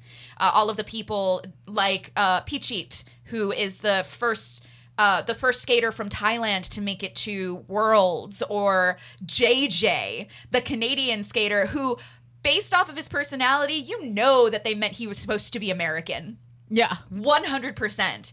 but like, even Otabek, who's kind of just a throw-in character for for Yuri Plisetsky later on, like all of these characters have merit and you leave knowing all of their names and knowing at least a, a, moderate amount of all of their backstories and that is hard to do with an ensemble cast incredibly hard um, but they but kubo sensei did it Yeah. all of them did it and it's just it's remarkable in that fact alone in my opinion I, I just think I just think the the thing that keeps coming to mind for me with this anime to to if, if I had to sum up my thoughts on this anime, Yeah. it would be incredibly well balanced. And what I mean by that is it's like it has those homosexual overtones that are sometimes fan servicey but not over the top. Yeah. It has kind of those really over the top moments of like the guy during his figure skating routine literally saying, I think I'm gonna come. Oh my god, yeah. or um, in the English dub, it's all right. I'm used to coming from behind. yeah like like these really over the top moments combined with like these moments there's and, and i won't spoil it for anyone who hasn't watched it yet and will but there's a moment toward the end of the show that um is between yuri and victor in in barcelona Oh, yeah. and and and there's a genuineness to it where it doesn't feel forced and it doesn't feel It feels like an actual relationship evolving. yeah, and so it's like eh, there's there's kind of this interesting dichotomy that I almost feel like and and I've I've never been in the figure skating world and we probably have a listener who has.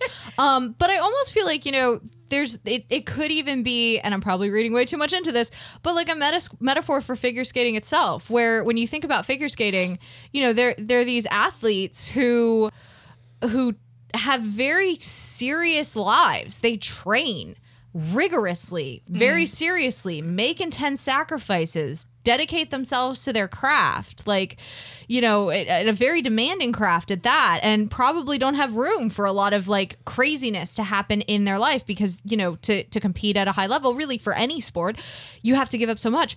But then when it comes to that competition, they are dressed up in le- sequin leotards with makeup for days. Yeah. Like, and it's almost like that same kind of balance of like the over the top ridiculous with, you know, the the more normal Realism, the strenuousness, yeah. so so there's there's kind of the show reads as a really well balanced show. There's just enough of like the tropes and formula that an anime fan will go into it and feel Yeah. familiar without it falling into something that feels stale and a rut. Like you Yeah. have the shonen cycle, you have the or you have the shonen like competitions, you have your ensemble cast, like you have your main pair, but all of those things have a little quirk that makes them a little more eccentric, a little different A little anime. a little yeah but it all works out It does. so I, I was very, very pleased with this anime. Obviously, it had little things here and there that I was just like, ah, come on, guys.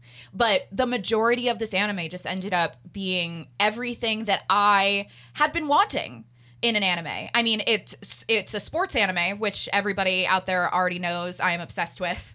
Um, it has two canonically gay characters, which, I mean, how can I not love that? Yeah. Um, it teaches me about something. I love when an anime actually teaches me about something. And to go off of that really quick in a segue, um, one of the other things that I love about this anime is that the people who wrote it researched as much as physically possible about figure skating.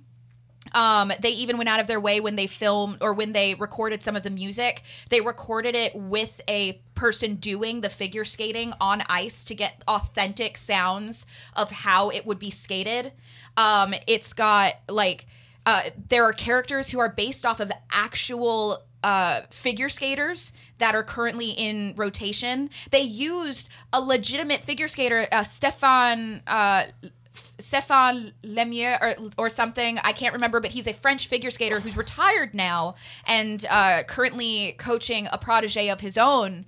Um, but they actually had him as a cameo in the last episode, which isn't much of a spoiler. Like, it doesn't Yeah. really, there's not much to it. It's only a couple of minutes. But like, they actually used him and they invited him in to record um, so that they could use his actual voice of him talking in French to the quote unquote news broadcasters who are on site in Barcelona for Worlds. And like they put so much effort into making sure that it was realistic as possible. Um, to the point where there are people, these figure skaters in real time, who are uh, one of the figure skaters who they based JJ off of. When he realized that he had been that a character from an anime had been based off of, he watched all of Yuri on Ice, and while he was in the kiss and cry after one of his routines, did the JJ symbol. Yeah. So these figure skaters don't feel like they've been they their world has been taken and abused or blasphemed or made into something ridiculous. They love it. They And think it is a, a phenomenal representation of what they do. and that's and that's kind of where I wanted to end too on all of this is that you know I what I one of the things I really loved about the show was how much the figure skating community loved this show. I know Like- they love it. And really quickly, uh, Adoxarella in the chat said it's uh, Lambiel, Stefan Lambiel, and he's actually Swiss, not French. My bad. Oh, yeah. I think that's what she was talking about. But anyway, yeah, no, it's it's so true. They love it.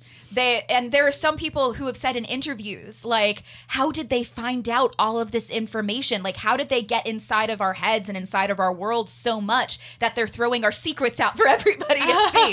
like, it's it's very legit, very well researched, and that only makes it more prominent to me as a sports anime because Yeah. I leave it going, this was legit. I learned something. I have I have acquired and developed an appreciation for a sport that I knew nothing about before I went into it. So anyway, do you think we should wrap it up? We probably we probably should should wrap it up. Any last thoughts or uh, any final things you want to say about it? you know uh, what it comes down to is i would actually encourage i would encourage a lot of people to give this show a genuine chance put aside your anime prejudices and stigmas for a moment because i actually think there's a lot here that will surprise you i went into it going you're gonna let me down Yeah. and the show didn't let me down and so I, I i think i think this is a show that i can encourage a lot of people to watch unless you're turned off by homosexuality. And if you are, then I maybe you should take the time that you could have spent watching Yuri on Ice to reflect on your life choices and why someone else's sexuality bothers you so much. Um, But anyway, but anyway, um, but yeah, so that's that's kind of my final thoughts. Is it really give this a chance because I I feel like this is is, the kind of done. show that a lot of people will push aside because they'll be like, you know, oh well. I'm not really into that fu- Fujoshi bait, or I'm not really into the flamboyant boys, or I'm not really into the, you know, shonen ai or whatever, you know, the yaoi or whatever the case may be. Um, but it's really, it's not any of that. So um, it's definitely something that I, I recommend. I recommend everyone give a chance. I would- say push. I would say honestly, give it give it the benefit of the doubt and push through the first three four episodes. It, I, even just the first two, because I feel like the second episode is where they introduce uh, Yuri Plisetsky, and you start. I think the third episode is where you start seeing some actual training and figure skating and competition. Yeah. and if you can get to the first kind of competitions, um, and and you're more of an anime fan or uh, anime, you're more of a sports fan than you or sports anime fan than you are uh, like a romance fan. I think the sports aspect of it can get you into it because I watched this with my roommate, who he's not you know, by, he's not necessarily turned off by the, you know, romantic, the homosexual romantic quality of Yuri on Ice, but he is a huge sports anime fan. Yeah. And he was like, oh my God, this is so gay. Oh my God, this is so gay. And then we got to the first competition and he was like, I am so into this. So, like, you you can get into it by the sheer force of the sport alone. I, I guarantee you, if you give it a chance. So, anyways, scoring. It's I, I'm not looking forward to it for this one, but you go first. You go first. I feel like you're more you're more confident. Okay. So I, I actually have been thinking about this for a while, and I talked about it yesterday at work with a couple of other Yuri on Ice fans. And honestly, with with so much, and like Chiaki said, um, with with so much that I expected could have let me down, and then to not be let down. With with the music as brilliant as it is, and the characters as lovable and relatable, and and with the character arcs that they had, um, as they were, and you know, gaze on ice. How could I not? Um, honestly, I had to be nitpicky, and and there are like things like the animation being shoddy in places or the fact that there were moments that we we could have expanded upon and we didn't or the fact that it kind of moved a little bit quicker than I would have liked towards the end which I think are all things that are going to be fixed in the Blu-ray but for a first run I have to be a little more strict. Um I am going to oh wait hold on. I am going to give this a 4.5 terrible Russian accents in the dub out of 5 Oh yeah. By the way, Watch everyone watch watch an episode of the dub. Don't actually watch it in the dub. I'm Yeah. sorry. I'm sorry. I'm I going to mean, be one of those people right Unless now. you're watching it as like a drinking game or watching it surely for or purely for the hilarity of it, you have to at least experience a portion of the dub Oh, done yeah. by Funimation. It is the worst level of Russian accents. it is still it, it is such a bad Russian accent. It sounds like this. And apparently they were making memes where they were making Victor look like Gru from Despicable Me. It is awful, but it is hilarious, especially Yuri Plisetsky. Oh, yeah, no, What are you looking at, asshole? ¿Por qué no los das vidania? there are as Babushka would say in old, Old country. ¿Por qué no los das vidania? Mi casa es tu bodega. Ah. My grandmother was from France. But anyway, I'm not trying to make fun of the accent itself. I'm trying to make fun of their accent. It's almost borderline racist, guys. The dub the dub had a lot of interesting choices that I don't know, maybe we can go into that in the after party. But Yeah. um th- there were a lot of interesting choices made on the Oh, on Ice dub that I'm like interesting I'm like why why did we think this was a good idea? Why did we think this wasn't racist? But anyway, yes, 4.5 terrible Russian accents in the English dub out of 5. 4.5, what the fuck were you doing, Funimation, out of 5? By the way, our accents were terrible and in no Intentionally. way, no way were intended to actually. I, I hope they did not offend anyone who is actually from Russia. yes. but um, okay. And and Chiaki, what do you think? Um, yeah, I actually went back and forth between a five and a four point five because of So that thing I. where it's like it does so many things well. But kind of at what you said, there are thing there are shortcomings for it, and and I think of the last five I gave, which was Rakugo, and that was liter- a literal masterpiece, and this is not a literal masterpiece. So I'm gonna I'm gonna say 4.5 as well. I'm gonna say 4.5 sexy katsudons, but um you know, I, I will say it is on the cusp of a five for me, and and I do have to say, if I didn't just come off of watching Rakugo, and spoiler alert, um, uh, uh, another another Fune Fune wo Amu, the Great Passage, um, I probably would have been more inclined to to bump this up To a five. to a five I was immediately. so goddamn but but I. I literally just watched a masterpiece and just reviewed it, and it's really hard to to give give. I, I- I just gave out a five, and I'm like, I can't, I can't to this. Yeah. So, yeah. But uh, Honestly, a 4.5 for an anime like this is pretty impressive. Like I still think a 4.5 is a solid it's a solid A, A minus. Yeah. All right. That was fun. I'm glad we finally got to do that. It's time for an almighty anime mailbag. Anime. Anime. Anime. Mailbag, bag, bag, bag. If you want to submit a mailbag to us, you can do so at aaapodcast.com. Just click on mailbag button. Our first mailbag is from Craftimus, and they write, Who is your favorite villain in anime? This is really hard. This is really hard. I really, There are a lot of good villains. I really like Kyubey from Prince uh, from uh, Madoka Magica. We have a yes, Kyubey- as, as we have a we, as blanket. just uh, gesture towards the The Cube blanket. Yeah, we have a Cube blanket hanging over the front of the podcast studio table to hide all of the electronics that are under it. Um, I would I would actually go with and and I it's cliche. We talked about it earlier, but I would actually go from Vicious from Cowboy Bebop. I get that. I Because get that. You mean like- Vincent? No, Vicious, not not This from the movie. Vincent is from the movie. Vicious is from the show. Oh. Um, but and, and the reason why I pick Vicious is because I do like villains that have depth to them, that aren't I like. I I, I like villains. Sometimes I like villains that are evil for just being the sake of evil, but I think Vincent is an interesting villain because there is kind of that element of who is the bad guy here, and they all got kind of torn up, and there's something about being friends to enemies that I, I just I like that story. So yeah, I get that. I'm gonna go with that. And a more ambiguous antagonist is always just more interesting too. yeah. I really love M- Makoto Shishio from Rurouni Kenshin. Oh yes. He's totally psychotic and a complete badass, and his appearance is awesome.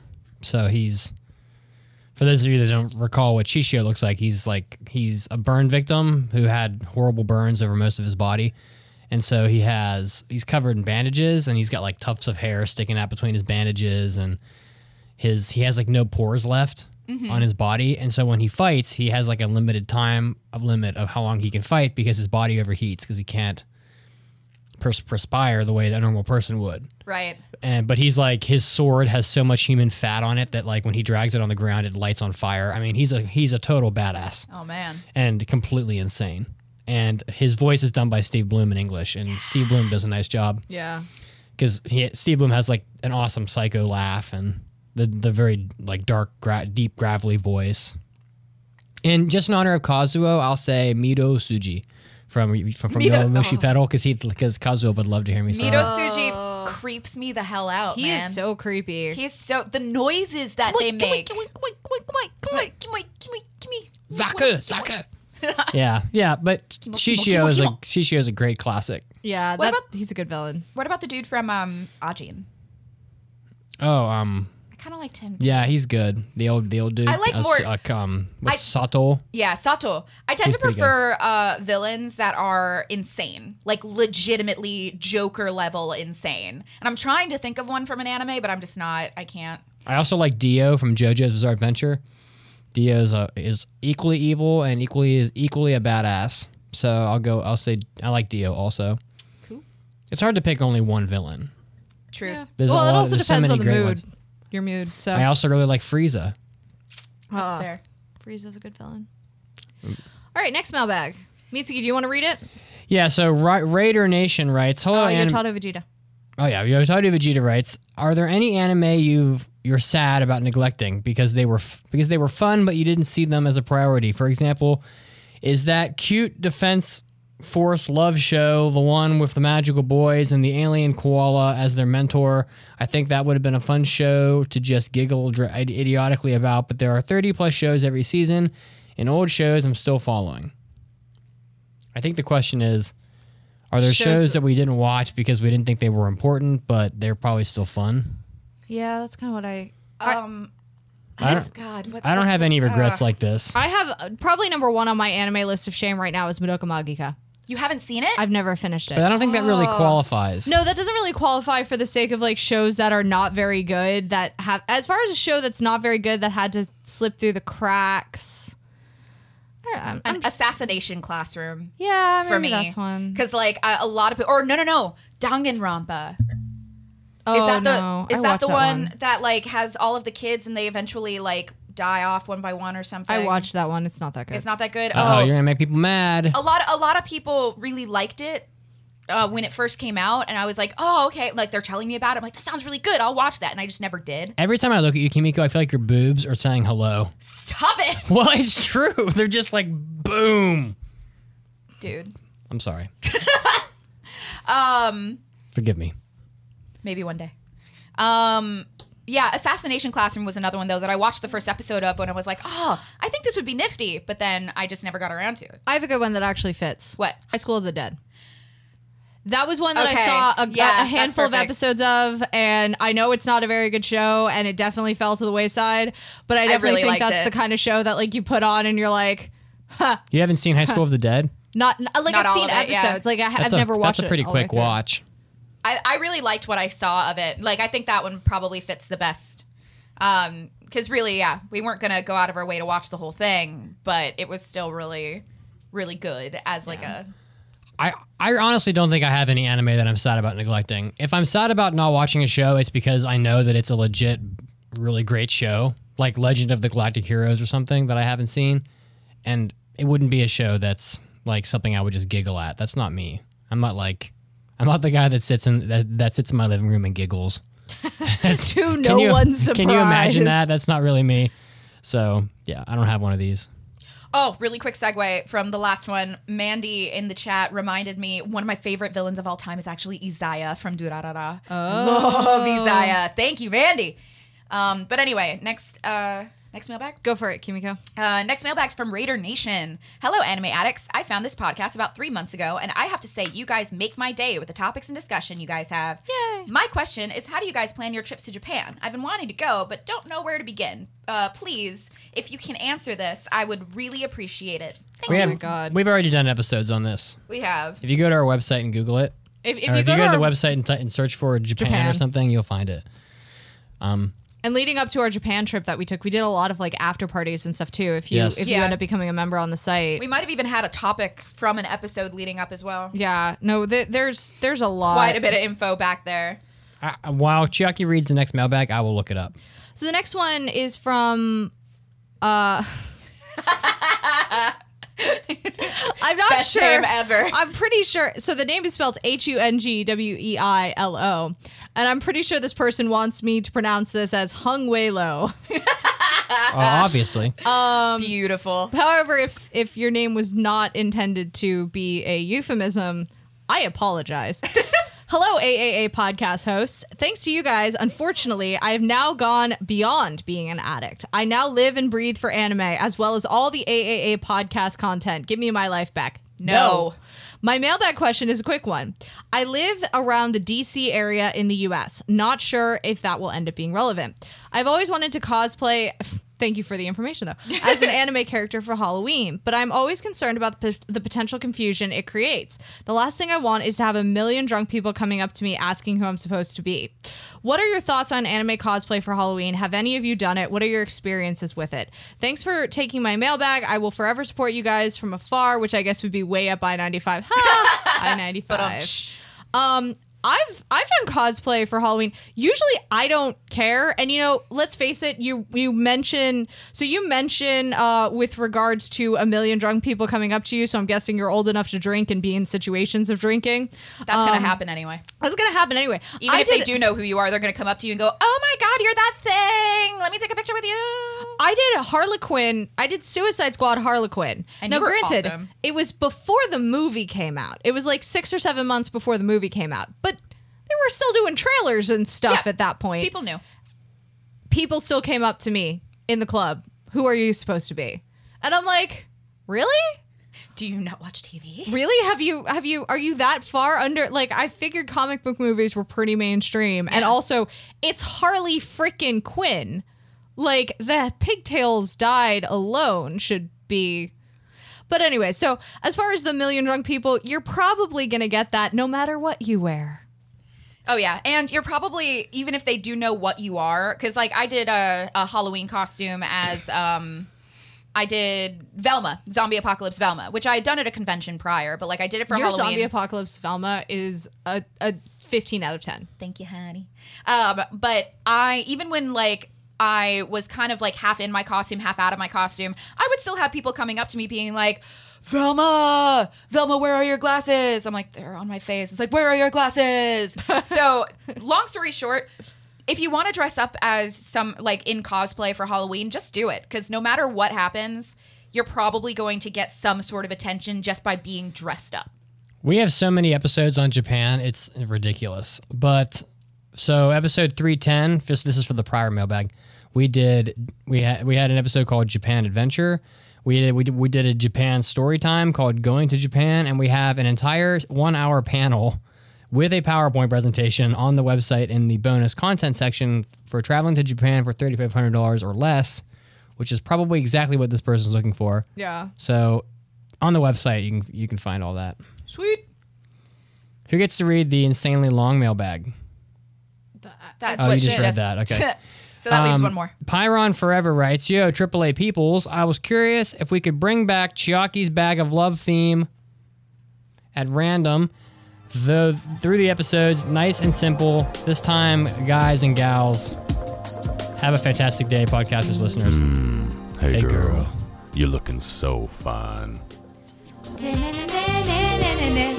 There's all kinds of lovers out there. Moe lovers, tsundere lovers, bishi lovers. But you know what all these lovers love the most? Mmm, it's anime. It's time for Chiaki's bag of love. Because addicts need love too. And you know what my bag of love is going to be today, guys? My bag of love is going to be to all of you for tuning in to this show, mm, Tell it, girl. for letting us speak our sweet truths right into your ears for two hours every week. Every week. Every week. Mm, we love it. We do love it. And, we love you. Oh, so much. And if you want to get more sweet lovin', you can find us at aaapodcast.com, iTunes. Don't forget to drop us a rating, especially if you want to let us know how much you love us. Facebook.com forward slash groups forward slash AAA podcast if you want to be a part of the coolest group on Facebook. You and know you do. Oh, yeah.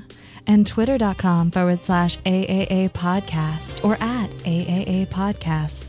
But for those of you listening on smartphones, you already know all this because you got social media links right there at your fingertips. That is so right. Mm, Thank you to those of you who joined us live. We're going to let this sweet music take us out now. Take care. Thanks, guys.